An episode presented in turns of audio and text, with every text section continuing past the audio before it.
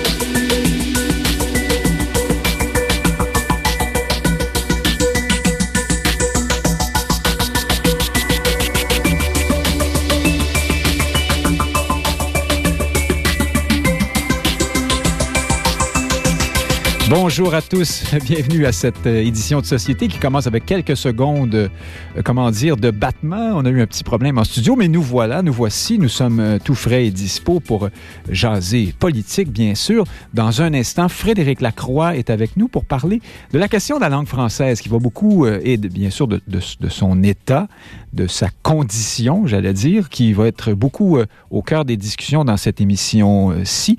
Et puis un peu plus tard dans l'émission, euh, Justine McIntyre, Frédéric Bérard et Frédéric Lapointe commentent l'actualité politique avec nous de façon plus large. Mais revenons donc à cette euh, question de la langue française.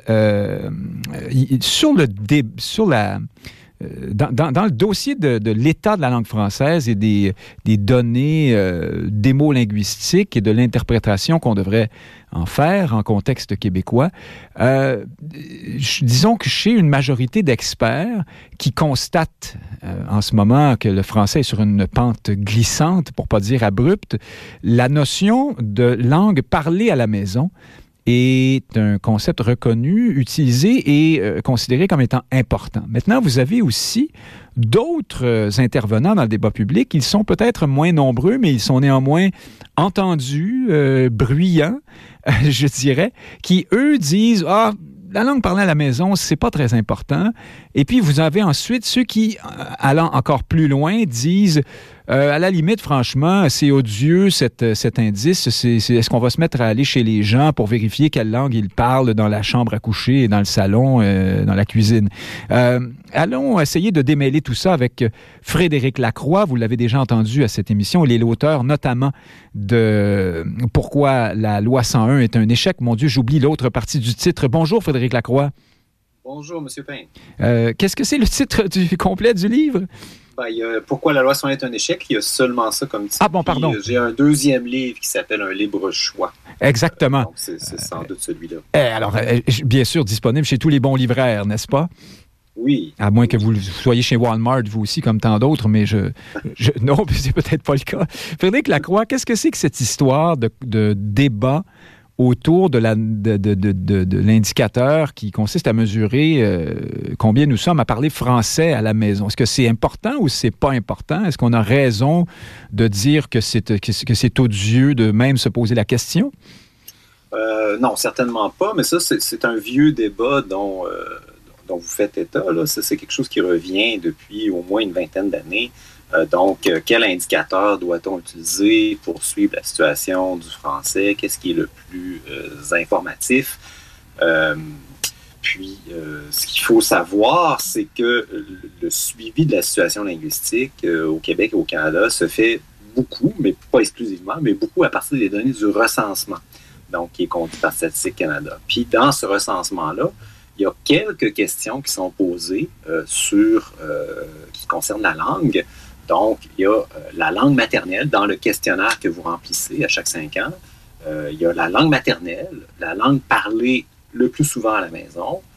Euh, il y a aussi des questions sur la langue de travail et l'origine ethnique. Donc, puis dans le recensement, enfin, il y a plein, plein, plein, plein d'autres questions. Donc, le recensement ne porte pas seulement sur des questions linguistiques, bien sûr.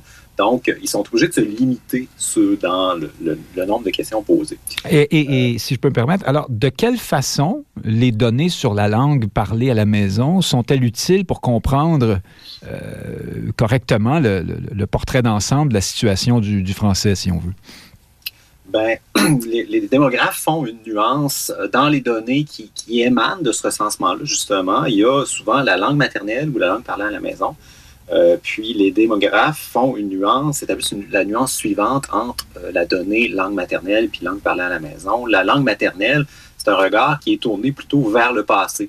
C'est-à-dire que un individu peut fort bien changer de langue parlée à la maison au cours de sa vie. Donc, euh, la langue maternelle, c'est quelque chose qui, qui, retrace sa prime enfance. Donc, c'est quelque chose qui... On sait d'où vous venez. Mhm. Un peu, oui, d'où vous venez, qui est tourné vers le milieu de l'enfance, donc vers le passé.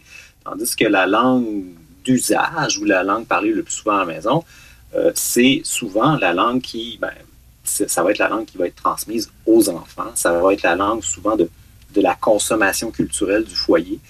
Euh, donc, c'est un indicateur qui est plutôt tourné vers l'avenir. Donc, ça annonce un peu euh, la, la, vitalité future de la langue, parce que c'est des enfants qui vont la reprendre. Ça va être la langue maternelle transmise à ces enfants-là.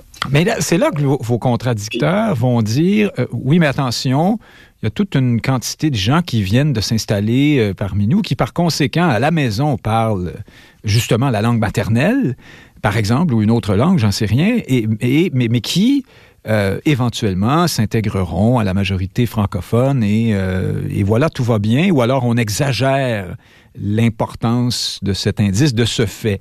Qu'est-ce que vous répondez à ce, cet argument-là? Oui, tout à fait. Donc, dans un contexte d'immigration, il y a des gens qui s'installent chez nous qui ont pas, euh, qui vont avoir une autre langue maternelle ou une autre langue d'usage au foyer. puis, qui vont être forcés dans l'espace public de se conformer à une des deux normes qui, sont en coexistence sur le territoire québécois, donc le, français ou l'anglais. Euh, donc ça, c'est vrai. Euh, puis, c'est pas un problème en soi. Euh, mais ce qui... Euh, ben, sauf si, évidemment, le transfert linguistique se, se fait vers l'anglais. oui, ben, le transfert linguistique des allophones, là, ceux qu'on appelle les allophones, se fait au Canada à l'intérieur de deux générations. Donc, il n'y a personne qui reste allophone de façon euh, permanente. C'est-à-dire que c'est un.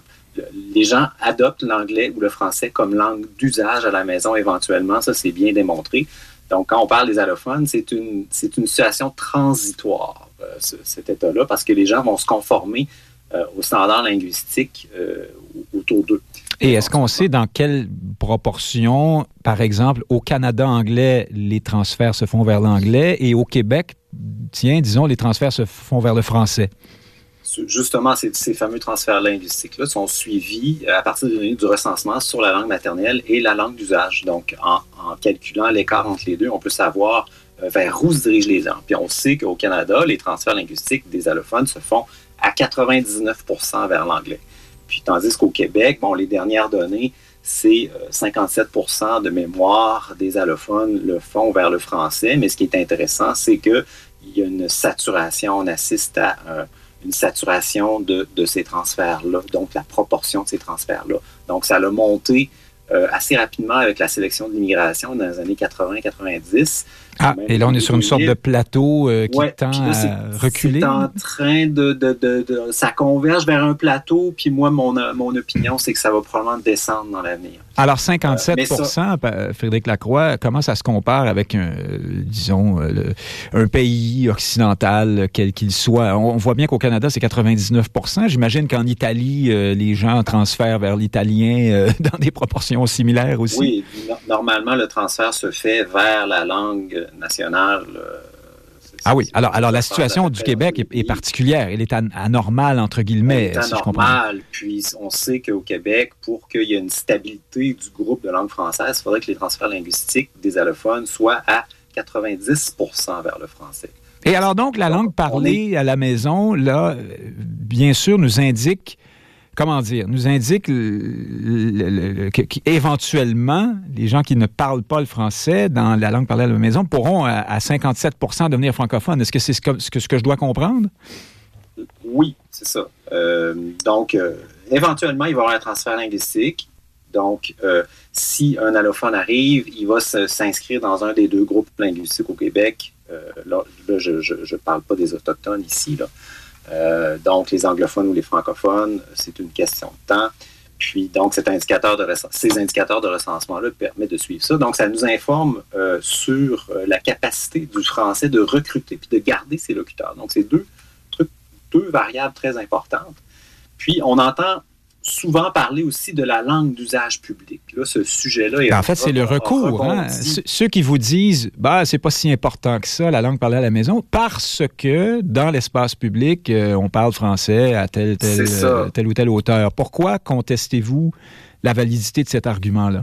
Ben, on ne connaît pas de société ou de pays au monde où, euh, mettons, si on pousse, si on fait une réduction à l'absurde de ce concept-là, euh, où euh, tout le monde parlerait dans l'espace public une autre langue que celle qui est parlée à la maison. Mettons, si les francophones étaient réduits à 0 au Québec, est-ce qu'on peut sérieusement à la maison, s'imaginer, mhm. oui, à la maison, est-ce qu'on peut sérieusement s'imaginer que le français serait toujours la langue publique? Moi, je pense que c'est complètement absurde comme, comme proposition.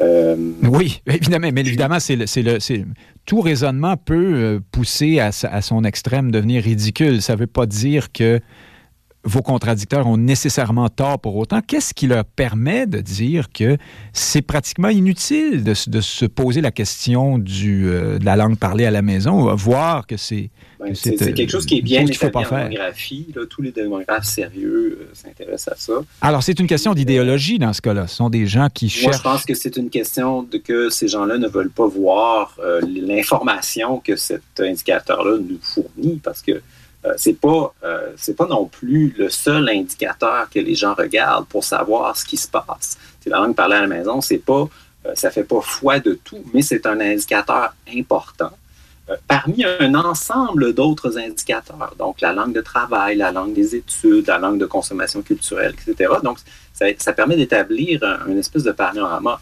Là, ceux qui nous disent que la langue parlée à la maison, on va l'exclure parce que c'est pas pertinent, ben pour moi, c'est évident que, en fait, ces gens-là ne veulent pas que l'information que cet indicateur-là nous fournit. Ils font de la euh, sélection de, statistiques, en fait, hein, pour modeler euh, la Ils ne veulent pas voir ce que ça nous apprend.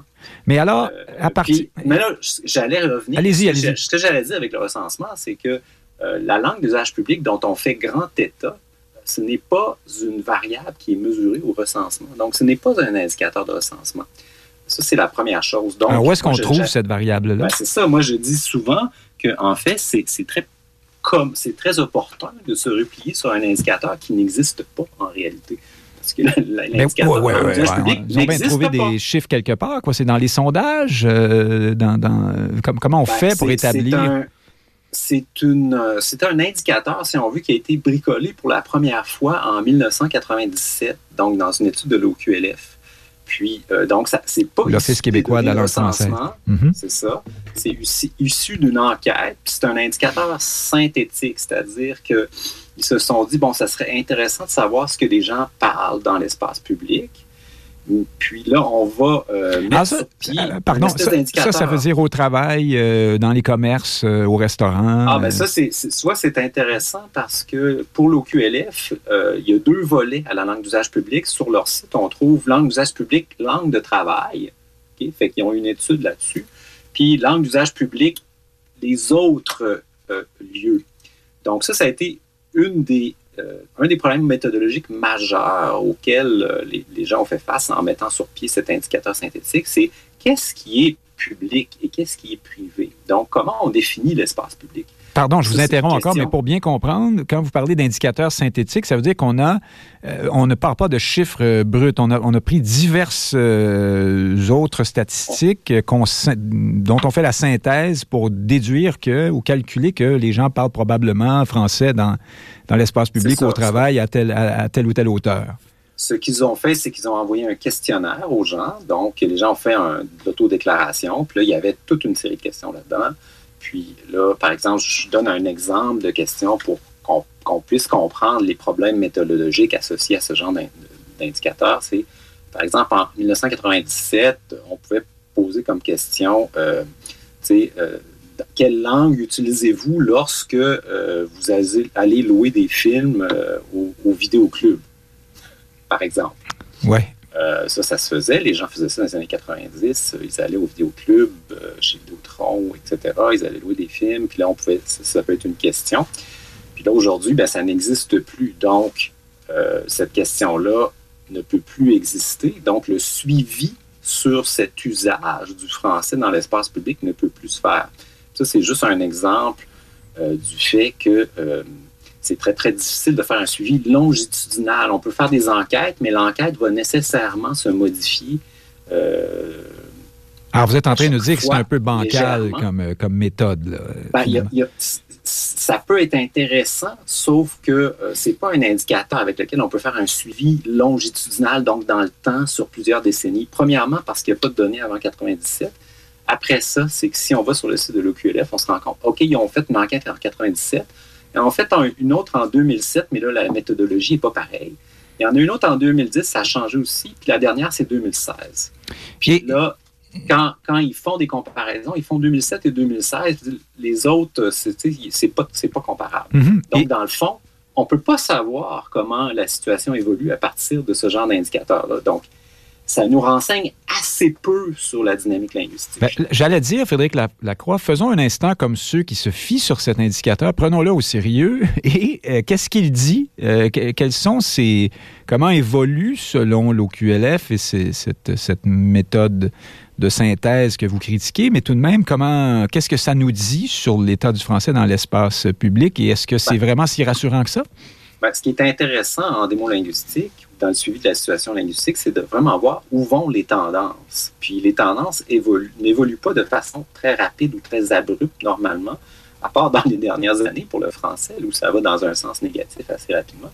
Euh, normalement, ce sont des, variations assez subtiles. Donc, on a besoin de quelque chose d'assez robuste. Des fractions hein, de points de pourcentage, là, normalement. Oui, hein, les, les démolinguistes s'excitent quand il y a des variations de 1% Puis là, avec ce genre d'indicateur-là, euh, il y a tellement de bruit dans les données que c'est noyé, le 1 est noyé. Euh, mais si on prend un point de mesure, par exemple, ce que ça nous dit, si vous allez sur le site de l'OQLF, il y, a, une de ces études qui a été publiée en 2019. Euh, les données datent de 2016. Puis ce que ça nous dit essentiellement, c'est que l'espace public est en fait un prolongement de l'espace privé. Il n'y a pas de, de dichotomie claire entre le public et le privé. Là. Ceux qui disent ah faut faut, faut pas s'intéresser à l'espace privé seulement à l'espace public, ce qu'on se rend compte, c'est que en fait les deux domaines s'interpénètrent. Euh, c'est un continuum. Les courbes se, la ligne. se suivent. Oui, ben les gens vont utiliser dans l'espace public souvent la langue qu'ils utilisent à la maison, dans l'espace privé. C'est ça, que, c'est ça qu'on apprend. ah oui, vraiment? Mais enfin, si vous parlez ouzbek euh, à la maison, il faut toujours bien... Euh, oui, oui. Euh, attends, j'y viens, j'y viens. Oui. dans, dans, les données, donc les francophones utilisent presque toujours le français dans l'espace public au Québec. Les anglophones, ça tend pas mal vers l'anglais. Puis, dans le fond, les allophones, c'est le groupe qui nous intéresse, ce qu'on se rend compte, c'est qu'ils vont utiliser le français et l'anglais en fonction de leur tropisme. Donc, on peut les, les, répartir en deux groupes, les allophones, les francotropes ou les anglotropes. Euh, les francotropes, c'est les allophones qui viennent plus des pays des ex-colonies françaises, par exemple, ou les latinos. Les langues latines, oui. Alors, il y a une sorte de proximité linguistique, culturelle, peut-être même. Euh, Exactement. Les anglotropes sont les autres, euh, les autres immigrants, puis la répartition de l'usage du français ou de l'anglais dans l'espace public se répartit entre dans les allophones. Euh, si on les sépare en ces deux groupes-là, ben, on se rend compte que les anglotropes utilisent pas mal l'anglais dans l'espace public, puis les francotropes utilisent pas mal le français. Alors, quand vous dites que ce sont les immigrants qui nous intéressent ici, c'est parce que c'est à travers eux que se dessine euh, la courbe euh, sur le, oui, c'est pour le français. C'est l'avenir du français au Québec, étant donné que les les allophones sont le groupe en croissance le plus rapide. L'avenir du français au Québec passe par eux. Donc, leur comportement futur est très, très, très important. Euh, puis, ce qu'on apprend dans le fond, c'est que c'est pas mal le pays d'origine qui va déterminer l'usage du français dans l'espace public. Donc, c'est la sélection de l'immigration, en fait, qui, qui, qui, qui, va régir ça. Donc, euh, ce, que, ça nous apprend aussi, c'est que l'espace public au Québec n'est pas contraignant. L'usage des langues dans toute la région de Montréal n'est pas contraignant. Il y a aucune, il y a très peu de contraintes à utiliser le français. Euh, donc, les gens vont faire des choix. Ça, ça va être basé sur euh, leur comportement dans l'espace privé et euh, leur, leur, pays d'origine. Donc, voilà. Donc, on prétend que la langue d'usage public serait la, la, la, chose auquel il faudrait s'intéresser, ça soulève beaucoup, beaucoup c'est beaucoup plus large que ça. méthodologique, de suivi, euh, comment on construit un indicateur comme ça, euh, etc. Puis finalement, en boutade, moi, je, je dis parfois, ben, si on veut savoir c'est quoi la langue d'usage public, on a juste à demander aux gens c'est quoi leur, langue d'usage euh, à la maison. ah oui, alors vous êtes vraiment, oui, euh, vous êtes dans cette équipe-là, il n'y a pas de doute. En terminant, Frédéric Lacroix, vous parliez des variations de 1% qui donnent de, grosses sensations euh, aux démographes et aux démolinguistes. Est-ce que j'ai rêvé ou dans le cas du français au Québec à l'heure actuelle, on parle souvent dans les indices importants de baisse de bien plus que ça ah, sur quelques années? Au dernier recensement, on a perdu, là, j'ai, pas le chiffre exact en tête, mais c'est, autour de 2, quelque chose pour cent euh, sur la langue maternelle, la langue parlée le plus souvent à la maison. Euh, Alors, et moi, en cinq ans seulement, oui. En cinq ans seulement, c'est donc une chute énorme. ça, c'est une chute qu'on voit euh, depuis les derniers recensements. Puis si on s'intéresse à ce qui se passe, par exemple, à Laval, à Gatineau, etc., là, les chutes dans dans les dix dernières années, euh, frôle euh, les 5, 7, 8, 9 Donc, c'est gigantesque. Oui, à Laval, il suffit d'aller faire un petit tour pour, pour le mesurer. Hein. Je ne suis pas dans la région de Gatineau. Mais enfin, Frédéric Lacroix, euh, on continuera euh, ce portrait une autre fois. Mais j'espère qu'on a au moins pour aujourd'hui débroussaillé un peu la question de la langue parlée à la maison euh, et de la, de la langue d'usage dans l'espace public. en vous souhaitant un après-midi pas trop frigorifique. Merci d'avoir été avec nous ce midi, Frédéric Lacroix. Merci à vous. C'était l'auteur de Pourquoi la loi 101 est un échec et également un libre choix euh, des bouquins à se procurer et à dévorer si vous voulez euh, mieux comprendre la situation linguistique euh, au Québec. Dans un instant, nous discutons de l'actualité politique avec Frédéric Lapointe, Justine McIntyre et Frédéric Bérard. À tout de suite.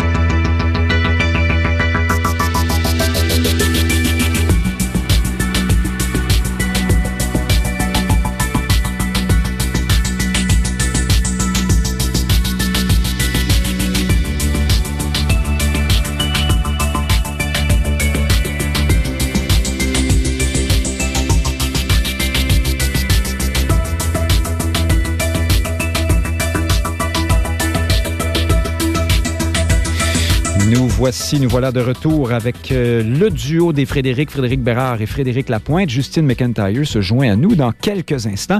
Euh, d'abord, bonjour Frédéric Lapointe. Bonjour. Vous êtes dans la glace, si j'ai bien compris.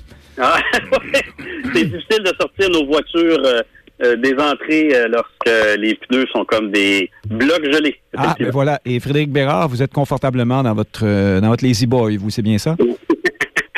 Très précisément, oui. Oui, bienvenue. Merci d'être avec nous tous les deux euh, ce midi. Justine McIntyre sera là dans quelques instants dès que la, dès que la technique nous le, nous le permet. Alors, euh, comment parler de cette semaine politique sans revenir sur le cas euh, Amira El Gawabi et bien sûr cette responsable ou pardon représentante de la lutte à l'islamophobie et à diverses autres formes d'exclusion dont j'oublie la nomenclature, Frédéric Lapointe.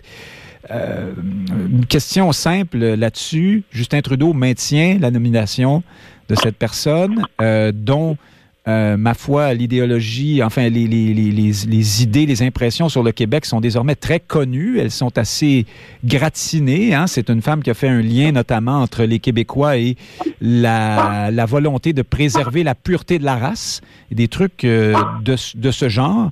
Est-ce que Justin Trudeau tient son bout, comme on dit en québécois, parce qu'il serait plus coûteux politiquement pour lui de euh, de renverser sa décision au Canada anglais euh, que de maintenir sa décision au Québec? Oh, c'est bien possible. Hein, le gouvernement fédéral ou le Parti libéral du Canada, manifestement, euh, ce n'est pas Saputo, ce n'est pas le club CF de, Montréal, hein, pour faire un clin d'œil à l'affaire Sandro Grande hein, d'il y a quelques d'il y a quelques semaines. il y aurait eu des débats assez épiques au sein du caucus libéral entre des députés en provenance euh, du Québec et des députés euh, en provenance de la grande région de Toronto à ce sujet, parce que politiquement, c'est payant de positionner des porte-paroles qui vont faire aujourd'hui comme hier, hein, c'est pas un phénomène nouveau, qui vont faire la critique de cette espèce d'ennemi intérieur que sont les, les anciens Canadiens que nous sommes, là, les, les Québécois comme on se nomme aujourd'hui. Et donc, non, c'est pas si surprenant que Justin Trudeau ne recule pas euh, là-dessus. Pensez un instant à, tous ces gains politiques que euh, représente euh, auprès de des nouveaux arrivants. Hein, en Ontario, les nouveaux arrivants dans la grande région de Toronto, c'est plus de 50% de la population qui n'est pas née au Canada. Donc, on ne prend pas la mesure, je pense, au Québec, de l'ampleur de la transformation politique et démographique euh, du Canada, de l'Ontario et de Toronto en particulier. Et donc, il se peut qu'on comprenne mal le comportement du premier ministre là, en ignorant euh, cette dimension-là. De la même façon, d'ailleurs, que ces gens euh, de l'Ontario ou ces néo-canadiens, à l'occasion, peuvent ne pas tout à fait comprendre quels sont les choix que nous faisons au Québec. Ah oui, c'est un euphémisme, mais Frédéric Lapointe, est-ce qu'on est sûr par ailleurs que ces communautés-là sont sont d'accord avec une telle nomination? C'est une autre question. Est-ce que vraiment ça les, ça les intéresse et ça les euh, attire vers les, les vallées, euh, comment c'est Sunny Ways, les voies ensoleillées de Justin Trudeau, euh, ce, ce, genre de geste? On n'a pas de sondage là-dessus, en tout cas sous la main. Bon, c'est sûr qu'il y a une variété de points de vue là, dans toutes les dans toutes les communautés et en particulier entre les communautés immigrantes, mais elles ont elles ont ceci en commun, que euh, d'être en général favorable à l'affirmation euh, symbolique, à tout le moins, euh, de leur présence dans l'appareil gouvernemental, dans l'appareil politique. on les comprendra. Hein. On a fait la même chose au cours des deux derniers siècles. À chaque fois que qu'un Canadien français, un francophone ou un Québécois occupait une fonction importante, celle de premier ministre d'abord, de ministre des Finances, enfin, lorsqu'on a eu nos premiers millionnaires, milliardaires, on avait le même genre de fierté. Donc, on peut comprendre qu'il y a une telle chose qu'un rassemblement, là, on pourrait appeler ça un rassemblement de la diversité euh, derrière le fait d'avoir des, fonctions publiques euh, importantes. Et ben dans ce Canada que nous connaissons depuis fort longtemps, peut-être depuis trop longtemps, ben, une des positions symboliques importantes, c'est celle de se faire euh, le critique du Canada français ou le critique du Québec. Ah, vous m'apprenez que vous, vous, vous, m'en direz tant. Justine McIntyre, vous êtes avec nous, je crois. Bonjour. Oui, bonjour. Merci d'être là, ancienne, euh, notamment chef de parti à l'Hôtel de Ville de Montréal. Justine McIntyre, euh, euh, après sa rencontre avec Mme El Gawabi, le chef du Bloc québécois, mm. Yves-François Blanchet, a repris le discours du Parti québécois hein, aussi, qui est de dire, au-delà de la personne de Mme El Gawabi, qui n'est peut-être pas la meilleure pour, euh, comment dire, faire la promotion du vivre ensemble et la lutte aux préjugés, euh, puisqu'elle est elle-même, euh, enfin, transie de certains préjugés à l'endroit des Québécois. Mm. Au-delà de ça, M. Blanchet dit, c'est le poste qu'il faut abolir. Paul Saint-Pierre Plamondon dit la même chose. C'est un discours qu'on entend, ça aussi, ailleurs au Québec. Est-ce que effectivement, est-ce qu'un nouveau lobby est né? Est-ce que cette question-là d'islamophobie prend une place? Je vous pose la question sans, c'est pas mon avis que je vous donne. Est-ce que, que cette question prend une place démesurée? Est-ce qu'il faudrait, ou alors est-ce qu'il faudrait aussi euh, un représentant de la lutte à, l'antisémitisme ou, euh, tiens, pourquoi pas à, l'anti, euh, au Québec bashing, comme on dit par ici? Qu'est-ce que vous en pensez? Oui, mais c'est un peu l'opinion que j'ai défendue la semaine dernière quand j'ai été interpellée sur cette question-là à la radio anglophone. Oh, mais vous êtes brave. Peut-être, mais, euh, mais c'est peut-être aussi parce que j'ai pas tendance à écouter beaucoup euh, le côté euh, anglophone des médias où est-ce qu'on défend beaucoup ce discours de multiculturalisme, ce besoin de d'afficher, de s'afficher, d'afficher les identités de chacun et d'avoir des représentants de l'identité de chacun. Mm-hmm. Moi, je suis vraiment un anglophone de l'ancienne école, une anglophone qui croyait dans l'idée de pouvoir vivre ensemble dans un Canada uni, un Canada Canada bilingue. J'ai été élevée avec ce type de discours-là. Un discours multiculturaliste aussi, qui est très différent du discours, du, discours d'aujourd'hui. Donc, un discours euh, où est-ce qu'on parlait de l'identité de chacun, mais au sein d'un projet commun, au sein d'un Canada qui est un projet commun. Et aujourd'hui, quand, quand je vois ce type de nomination, j'ai justement ce type de questionnement-là, euh, de demander, mais si on nomme quelqu'un euh, à la lutte contre l'islamophobie. Déjà, on est en train de donner une certaine importance de cette lutte-là par rapport à d'autres luttes sociales qu'on pourrait avoir. Alors, pourquoi pas un, un, ou une représentante de la lutte contre l'homophobie ou contre le racisme contre les communautés noires, etc. Donc, ça, donne, ça ouvre la porte justement à ce type de division entre les différents segments de la société qui peuvent se sentir non écoutés ou victimisés d'une certaine façon par le système actuel. Alors, ce qui pourrait nous mettre dans une sorte de, comment dire, de surenchère ou d'un de, de, course à ma, souffrance est plus grande que la tienne, peut-être, ou euh, quelque chose du genre? Ben, tout à fait, tout à fait. Et, en fait, j'ai pris, euh, j'ai pris le temps d'écouter euh, le TED Talk de Madame El Gawabi parce que je voulais découvrir un peu qui est cette personne-là. Et le TED Talk, bon, ça ne dit pas tout, hmm. mais disons que c'est souvent un résumé du parcours de la personne. Donc, la personne va expliquer comment elle est rendue là où elle est aujourd'hui, pourquoi elle a les opinions qu'elle a, etc. Et elle, elle parle beaucoup de la façon qu'elle est arrivée à avoir ce sentiment-là de s'identifier euh, à la communauté musulmane, qui est devenue une partie très importante de son identité personnelle et qui n'était pas nécessairement là au départ, mais qui lui a été inculquée par la société euh, canadienne anglophone. C'est une femme euh, qui a été élevée à Ottawa. Et donc, elle parle de ce chemin-là ce cheminement qu'elle a fait, son parcours dans le milieu du multiculturalisme. Donc, et elle littéralement, l'analogie qu'elle utilise, c'est de parler du Kool-Aid. Et elle dit qu'elle, elle en a bu du Kool-Aid. Et pour elle, le Kool-Aid, c'est le dogme du multiculturalisme. Euh, donc, elle le dit positivement, bien sûr. Euh. Elle le dit positivement. Et, c'est ça que je trouve un peu étonnant, parce que normalement, quand on utilise cette expression-là, oui. Ben, ça veut dire qu'on est en train d'avaler un dogme sans y réfléchir, n'est-ce pas? Oui, ça réfère à cette euh, tragédie-là qui était survenue dans une secte aux États-Unis où le, gourou avait fait boire. Est-ce que c'était vraiment du Kool-Aid? Je ne sais plus, mais empoisonné ou je ne sais trop, c'est fidèle. Là, j'ai pas les détails, mais donc bref, c'est pas très positif. Euh, Normalement, ce n'est pas positif. et, le fait qu'elle l'évoque comme ça, pour moi, ça veut dire que peut-être il y a euh, peut-être qu'il y a quelque chose de dogmatique au fond de sa pensée et de son parcours qu'elle est en train de nous dévoiler dans le fond. Et c'est pour ça qu'elle est là, c'est pour défendre un dogme. Elle n'est pas là pour rassembler les Canadiens, elle est là pour défendre un dogme. Et c'est ça que je trouve dangereux. Frédéric Bérard, c'est incroyable, la question tombe sur vous. Vous allez penser que je fais exprès, c'est un peu une question que je vous ai posée la semaine dernière, mais, mais ce n'est pas le cas. Est-ce qu'effectivement, mais ce n'est pas tout à fait la question que je vous ai posée la semaine dernière, mais est-ce qu'effectivement, euh, Mme El Gawabi peut être considérée comme une sorte de lobbyiste ou d'activiste ou de militante pour une cause en particulier, euh, davantage que quelqu'un dont l'œuvre première est de bâtir des ponts entre les communautés et d'aplanir les, les différences ou les divergences, devrais-je dire, euh, en quelque sorte?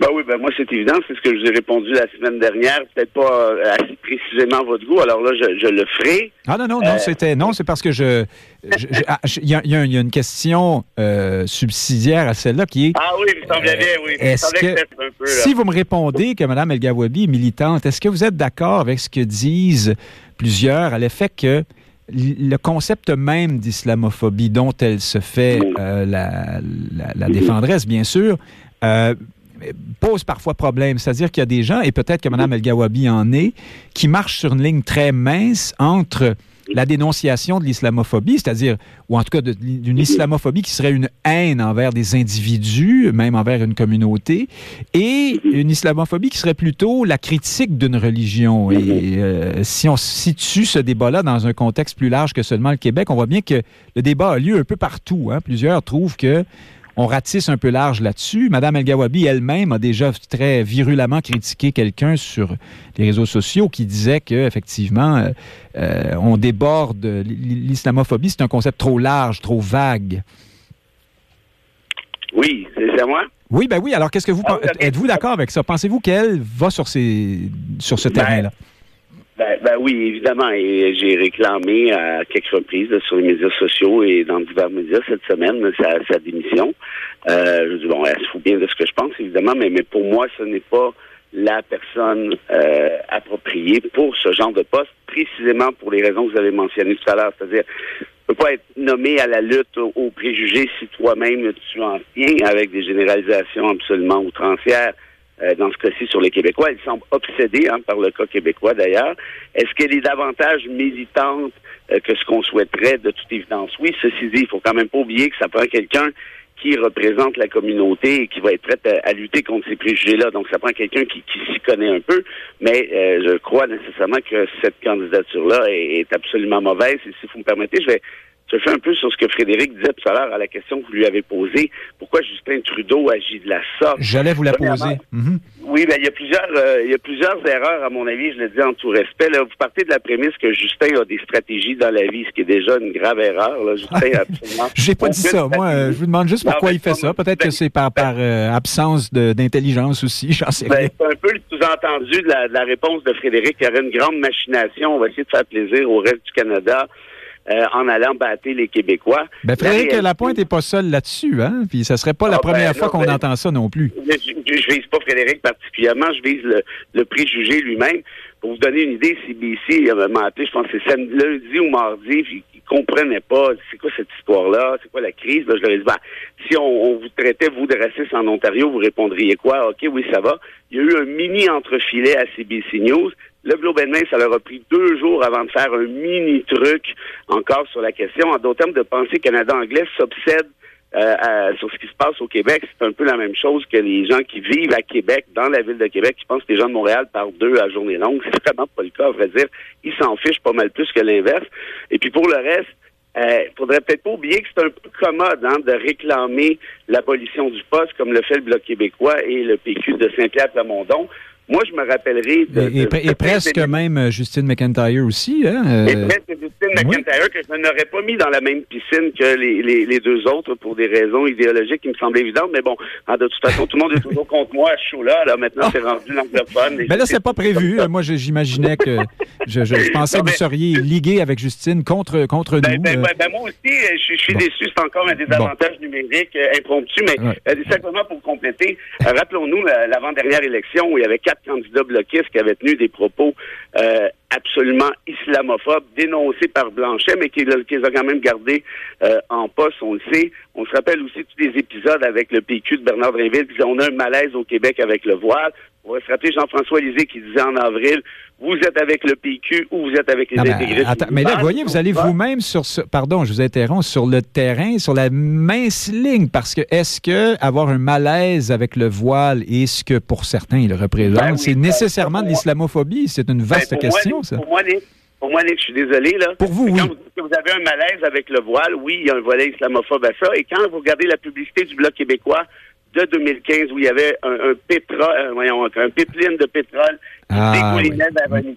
c'est aussi islamophobe. Donc, en d'autres termes, moi, je veux bien qu'on soit d'avis généralisé au Québec que cette dame-là n'a rien à voir avec un poste comme celui-là. Vous trouvez néanmoins qu'il y a un problème d'islamophobie au Québec, particulier au Québec? ou... juste, pour, terminer, je trouve ça bien pratique et bien utile parce que là, là, tous les doigts sont pointés vers elle. Elle le mérite bien, mais c'est drôlement pratique. Pourquoi? Parce qu'on évite de regarder la poutre qu'on a dans l'œil, c'est-à-dire, oui, il y a de l'islamophobie au Québec. Est-ce qu'il y en a plus qu'ailleurs? Je ne crois pas, mais il y en a, puis est-ce qu'on peut s'y intéresser davantage? Alors, il vous dit donc abolir le poste, certainement pas dans votre cas, mais, mais avec une autre personne. Euh, donc, voilà.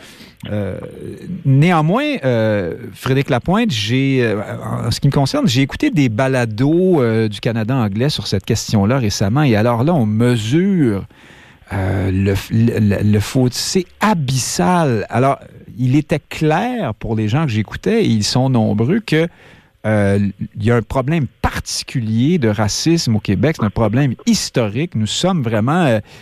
Moi, j'ai rencontré des gens hein, en vacances dans un pays du Sud qui m'ont expliqué qu'ils demeuraient dans le, dans le nord des États-Unis, là, qu'ils allaient dans les maritimes euh, canadiennes pour rejoindre la famille, et on, leur conseillait d'éviter de passer par le Québec, hein, parce que le Québec, c'est, méchant, là, euh, puis euh, il y a des racistes, puis bon. Et ils le faisaient avec, avec sincérité. je, je, suis dans l'anecdote, mais néanmoins, il y, y, a, y, a, quelque chose qu'on mesure pas bien ici. De, de, dans ce qui se passe de l'autre côté des fameuses deux solitudes, non? Oui, tout à fait. Euh, par ailleurs, c'est pas un phénomène exclusivement canadien. Hein. Je, lis en ce moment des, universitaires, des, gens de euh, des intellectuels euh, de la Fédération de Russie qui commentent ce qui se passe entre les Russes ethniques et leurs minorités. Et ce qui est très révélateur, c'est que les Russes aussi, pour maintenir leur emprise sur leur immense géographie, pratiquent l'espèce de construction, euh, eux, ils sont plus nombreux, de, l'ennemi intérieur.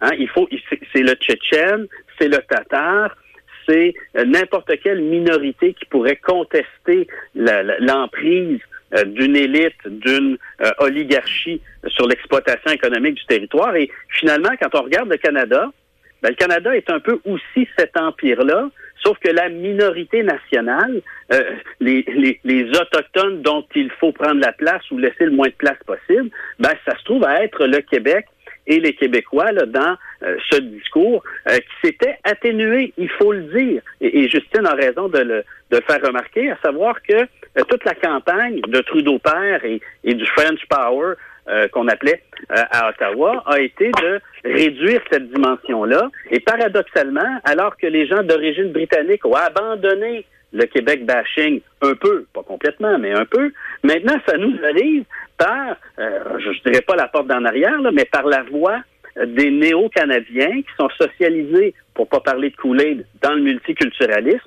et qui font exactement la même chose que les Russes envers leur minorité nationale, c'est-à-dire se légitimer dans leur pouvoir, mais en tapant sur quelqu'un qui considère plus vil, quelqu'un de moins éthique, quelqu'un de raciste, en quelque sorte. Là, vous rentrez dans une zone très délicate. Euh, vous êtes en train de nous dire que le, espèce de discours euh, de mépris euh, colonial, appelons-le comme ça, du, dominant qui veut civiliser le dominé, hein, qui se qui se justifie dans, dans, dans son dans sa, dans, son entreprise en se disant je vais je vais l'aider à l'extirper de sa, sa, condition inférieure en quelque sorte, serait aujourd'hui repris par les communautés plus nouvellement arrivées au Canada. Parce, pourquoi? parce que peut-être euh, ils n'ont pas les anticorps, euh, ils n'ont pas euh, appris à marcher sur des œufs sur cette question-là? Ah, moi, je pense que pour trop de gens, d'ailleurs, c'est comme ça qu'on devient Canadien. Oui, ben en tout cas, c'est comme ça qu'on obtient un poste à Ottawa, ça c'est sûr, hein, comme, comme défenseur des minorités, de toute évidence. Justine, avant de passer la parole à Justine McIntyre pour un dernier petit euh, euh, mot sur cette question-là, je précise ce que je disais tout à l'heure, pour être un peu plus sérieux. Si, je faisais un compte-rendu de ce que j'ai entendu au Canada anglais, c'est que Ben, les Québécois sont fâchés en ce moment parce qu'on a mis le doigt sur le bobo, parce qu'ils savent, au fond, qu'ils ont un problème de racisme important, plus important qu'ailleurs, et par conséquent, leurs, réactions sont, sont invalides, et Mme El Gawabi, et c'est, le soldat El Gawabi qu'il, faut sauver, en quelque sorte, et pauvre elle, elle, aura un travail difficile à faire. Mais euh, d'aucune façon, on ne, partage euh, les avis que j'ai entendus ici aujourd'hui. Ça, c'est certain. En terminant là-dessus, Justine McIntyre, euh, les excuses de Mme El Gawabi, ça me paraît euh, intéressant parce que Justin Trudeau s'est dit satisfait de ses explications. Une lettre euh, signée par une trentaine de personnes d'appui à Melgawabi, publiée hier dans Le Devoir, je crois, et peut-être ailleurs, revenait là-dessus en disant Madame El s'est excusée sincèrement. Et, et c'était même écrit comme ça dans la lettre, c'est écrit Elle s'est excusée euh, enfin, je ne me souviens pas des mots exacts, mais elle, ses mots, c'était euh, Je suis désolé de la façon dont mes propos ont été reçus. Euh, ça, c'est comme si je vous disais, je, vous insulte et, je m'excuse de la façon dont vous avez réagi. Est-ce que ce sont vraiment des excuses, ça?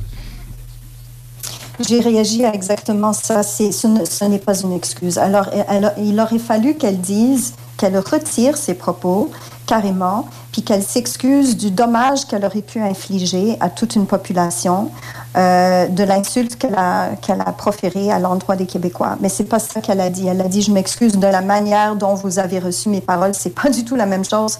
En fait, c'est, c'est, c'est une, excuse qui est parfaitement inauthentique.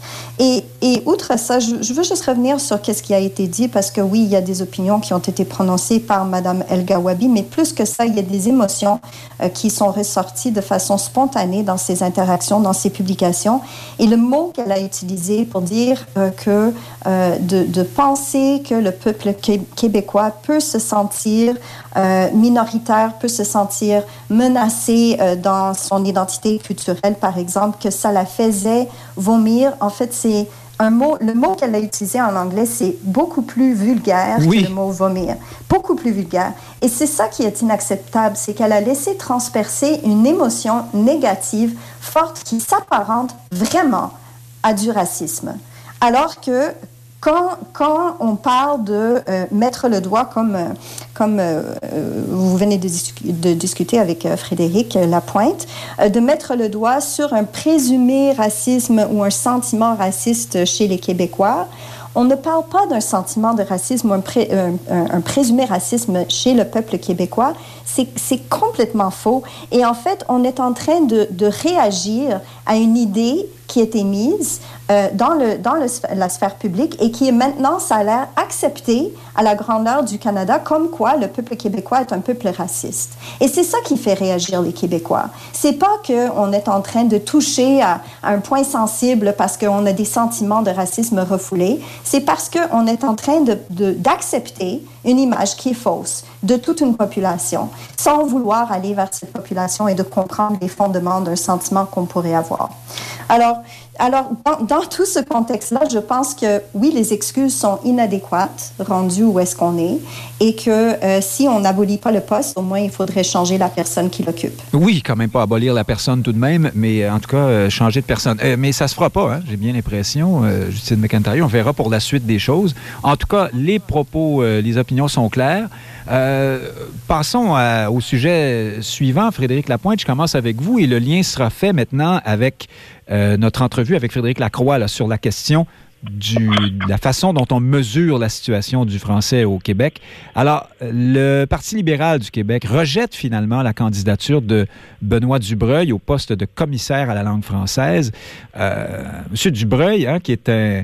Euh, c'est un cas tout à fait particulier, polyglotte, parle euh, un nombre de langues impressionnant. C'est un haut fonctionnaire également. Il a aussi œuvré euh, auprès des communautés autochtones, mais c'est également quelqu'un qui a écrit un livre euh, conjointement, alors il y, a, une décennie, avec le démographe Guillaume Marois, mhm. euh, où était remis en cause, où étaient remises en cause les vertus de l'immigration à, certains égards sur la euh, en fait, l'immigration comme, panacée, comme solution magique à, différents problèmes. Enfin, c'est ce que c'était la thèse d'une partie du propos du livre. Et donc, les libéraux, ça, ils, n'aiment pas ça. Euh, Québec solidaire n'aimait pas beaucoup ça non plus, mais c'est finalement rallié à, la candidature de M. Dubreuil en disant euh, que ben, finalement, M. Dubreuil, là, ça, nous va parce qu'il n'est pas trop attaché à la question du français parlé à la maison. Tandis que les libéraux, c'est le contraire. Ils disent euh, euh, c'est parce qu'il tient des propos de ce genre-là que nous, on ne veut pas de lui. Qu'est-ce que vous pensez de ça? Qu'est-ce que ça dit, ça, du Parti libéral et peut-être de Québec solidaire? Et puis, s'il y a seulement l'opposition des libéraux, d'après vous, est-ce que François Legault euh, ira de l'avant dans cette nomination? Moi, moi, je pense que Benoît Dubreuil va être nommé en dépit de l'opposition du Parti libéral du Québec. Mais ce que permet l'appui de Québec solidaire à Benoît Dubreuil, c'est justement au Parti libéral du Québec de reprendre une posture d'opposition. C'est-à-dire que là, ce ballon-là était libre, hein, Québec solidaire l'a libéré, et comme on sait que les deux partis sont un peu en concurrence sur les mêmes thèmes, ben, je, pense que l'opportunité était trop belle euh, pour Marc Tanguay euh, de, euh, de se positionner, de passer son message, et peut-être aussi de se préparer à la critique future du commissaire euh, Benoît Dubreuil. Donc, euh, je pense que... Euh, ah oui. Alors, on, va avoir les coups des tranches. Ben, c'est ça, exact. On prévoit, on prévoit la prochaine manche. Et comme Benoît Dubreuil va de toute façon être nommé, peut-être même que Marc Tanguay s'est assuré qu'il serait nommé avant de, s'opposer à sa nomination. Je formule cette hypothèse peut-être qui semble loufoque, mais dans le théâtre de la scène politique, là, ce serait pas inédit. Alors, Frédéric Bérard, euh, pour mieux éclairer euh, nos auditeurs, le, livre dont je parlais tout à l'heure, coécrit par Benoît Dubreuil en 2011, c'était le remède imaginaire, deux points, pourquoi l'immigration ne sauvera pas le Québec. Et puis, d'après le Parti libéral, euh, ben, enfin, pas seulement d'après, oui, mais en fait, ce que dit le Parti libéral, c'est que dans ce livre-là, M. Dubreuil maintient que l'utilisation d'une autre langue que le français à la maison par une majorité des immigrants peut être considérée comme un signe de fragilisation du français. Ma foi, ça me paraît assez modéré comme propos. En tout cas, ça va dans le sens de ce que disait Frédéric Lacroix tout à l'heure, certainement. Est-ce que pour vous, cette raison-là est une bonne raison d'écarter Benoît Dubreuil? Et puis, êtes-vous euh, d'accord par ailleurs avec euh, ce postulat des libéraux? Ben, avec respect, là, vous êtes vous référez à Frédéric Lacroix comme grand expert. C'est le même gars qui euh, nous disait qu'il y avait un grand remplacement qui s'en venait parce qu'il y avait des Arabes à Laval. Donc, euh, ça vous fait rien. Là, euh, J'ai pas vérifié cette déclaration, mais vous, vous me permettrez de la trouver un peu caricaturale. On donnera la chance aux coureurs, comme on dit pour Mme El Gawabi non, au Canada. non, ben, j'ai pas, pas besoin de caricaturer. Vous allez voir, c'est le tweet exact de M. Lacroix, qui l'a effacé depuis, mais qui circule quand même parce que certains ont fait des captures d'écran. Ah, euh, il y avait des familles d'Arabes débarquées à Laval et il a dit voilà, voilà ce qu'il y en est du grand remplacement, vous irez voir par vous-même. une fois qu'on a dit ça, est-ce que moi, Dubreuil, je le connais pas? Oui, attendez, on va quand même juste rétablir euh, une chose. Le propos de Lacroix sur le français parlé à la maison, c'est, ça fait des décennies qu'on s'intéresse à ça au Québec et qu'il y a un débat là-dessus, mais que globalement, depuis la commission euh, Laurando Dunton, c'est un, c'est un, un, un, indicateur qui est considéré sérieux quand même. Ben oui, non. Quels que soient les tweets de Frédéric Lacroix. Euh, ben non, mais c'est parce que vous l'avez dit tout à l'heure, il y a une question d'idéologie là-dedans. En fait, je vous posais la question. Donc vous, vous n'êtes pas d'accord avec ben, l'importance ben, qu'on donne à ça?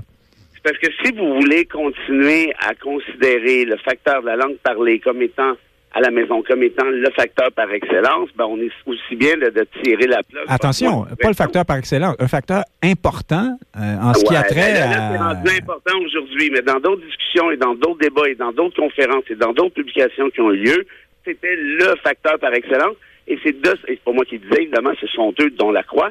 Et c'est justement sur cette base-là qu'ils nous disent à chaque fois, que le français recule à Montréal, c'est basé sur la langue parlée à la maison, c'est pas basé sur autre chose. Donc, ça devient problématique parce que nécessairement, avec les immigrants qui arrivent ici, ça se peut fort bien qu'une famille de Mexicains continue de parler l'espagnol à la maison. Attendez, attendez, je peux pas vous laisser dire ça. Les gens qui disent que le français est en recul à Montréal ne se fondent absolument pas que sur ce seul indicateur. Ils ah, ben, parlent euh, notamment ben, de la consommation culturelle, ils parlent des transferts linguistiques de façon plus large le, transfert linguistique basé notamment sur la langue parlée à la maison, puis pour le reste, vous regarderez les travaux de Charles Castonguay, c'est le principal facteur qui est considéré par lui, je sais pour avoir fait des débats à maintes reprises avec M. Castonguay, c'est le fer de lance de toutes leurs thèses et hypothèses. Donc, une fois qu'on dit ça, moi, ce que je vous dis, c'est que moi, un immigrant par continue de parler espagnol à la maison, je m'en fiche. Qui continue à parler une autre langue que le français, je m'en fiche. Moi, ce qui m'intéresse, c'est est-ce que ce même immigrant est capable de parler français au travail? Est-ce qu'il est capable d'adopter le français dans euh, l'espace public? Et de ce que je sais des chiffres de l'OQLF, je les ai étudiés. Moi-même, j'ai fait un doctorat là-dessus. Ben justement, c'est quand même pas si mal que ça, pour pas dire c'est même plutôt bien. Est-ce que ça pourrait être mieux? Évidemment. Est-ce que ça veut dire qu'il faut baisser la garde? Ben non. Mais est-ce que ça veut dire qu'on doit tomber dans le catastrophisme, puis s'auto-flageller, puis dire ben c'est fini, c'est fini, c'est fini? Continuez de dire c'est fini, c'est fini, c'est fini aux cinq secondes. Après ça, demandez-vous pourquoi les jeunes ne sont pas intéressés à la cause. Là, vous avez tout le temps pour nous dire, parce qu'il reste une minute à l'émission, si vous êtes d'accord ou non avec la position des libéraux. Ben, la, moi, la, la réalité, c'est qu'ils ont rencontré Dubreuil, ce qui n'est pas mon cas, et apparemment qu'ils n'ont pas été satisfaits des explications que Dubreuil leur a données. J'ai aucune idée ce qu'il leur a dit. Il doit maintenir ses positions là-dessus, présumons-le. Alors, vous, vous attendez de voir, finalement. Euh, il nous reste plus de temps. C'est vraiment pas pour vous couper, Frédéric Bérard, mais il faut quand même laisser euh, Justine euh, McIntyre conclure là-dessus, surtout que c'est notre anglo en résidence, euh, Justine McIntyre. même si vous évoluez dans les deux univers linguistiques et les deux cultures, il n'y a pas de doute là-dessus quand on vous écoute. Qu'est-ce que vous pensez de cette position des libéraux? Il nous reste 45 secondes. Mais ce que je trouve intéressant, c'est qu'on ne peut pas, il faut être conséquent. On ne peut pas défendre euh, qu'on enlève Mme El De son poste et ne pas avoir de critiques euh, sur, Benoît, sur la nomination de Benoît Dubreuil. Pourquoi? Ben oui, parce que justement, parce les libéraux que disent que ce n'est pas la bonne personne pour le poste. Hein? Un peu comme ce n'est pas la bonne personne pour le poste. Mais pourquoi? Mais parce que justement, il lance un message très ambigu par rapport à l'immigration. Et donc, c'est presque une façon euh, de nourrir, d'alimenter euh, la critique de personnes qui voudraient que Mme El Gawabi reste en poste. Euh, donc, je pense que c'est important que le Parti libéral critique cette nomination. Comme Frédéric Lapointe, je pense que de toute façon, il va être nommé parce que la CAQ détient de toute façon plus que le deux tiers des sièges et maintenant à l'appui de tous les partis, euh, à l'exception du Parti libéral. Maintenant, quelles sont les hésitations du Parti libéral? C'est euh, quelques, certaines choses qui ont été mises de l'avant par M. Dubreuil dans son œuvre, euh, entre autres le fait que euh, les, euh, les, personnes issues de l'immigration qui arrivent au Québec doivent, pour, selon lui, pour s'intégrer, doivent s'identifier à la majorité et avoir les mêmes préférences politiques. Donc, c'est une façon de dire que ceux qui vont continuer, donc, donc, en fait, on revient au débat du multiculturalisme. Ceux qui vont poursuivre dans, dans la préservation de leur culture, de leur culture linguistique, qui vont avoir d'autres préférences politiques, euh, ne sont pas nécessairement les bienvenus. Donc, c'est un message qui est très, euh, selon moi, qui est dangereux en ce moment. Euh, On a et donc, temps, ça, ça, Justine McIntyre, mais voilà. voilà. Enfin ce qu'on attendait de vous, une vraie position un peu plus proche, de celle des, des anglo-québécois, de l'anglo-québécois ben, moyen. Plaisir. Je suis l'anglophone de service. mais oui. Non, mais votre point de vue est clair néanmoins. Et puis, euh, voilà, il faudra voir ce qui arrivera pour la suite quand M. Dubreuil sera finalement nommé. On vous appellera pour euh, que vous nous donniez vos impressions sur son œuvre. Merci d'avoir été avec nous ce midi. Tout merci. comme je dis merci à Frédéric Bérard et Frédéric Lapointe et Frédéric Lacroix et les nombreux Frédéric à l'écoute et tout le monde. Euh, et mesdames, messieurs, merci d'avoir écouté cette semaine. Merci d'être fidèles au poste, nombreux. C'est un privilège euh, de pouvoir vous emprunter vos oreilles pendant une heure comme ça chaque samedi midi. Et à samedi prochain.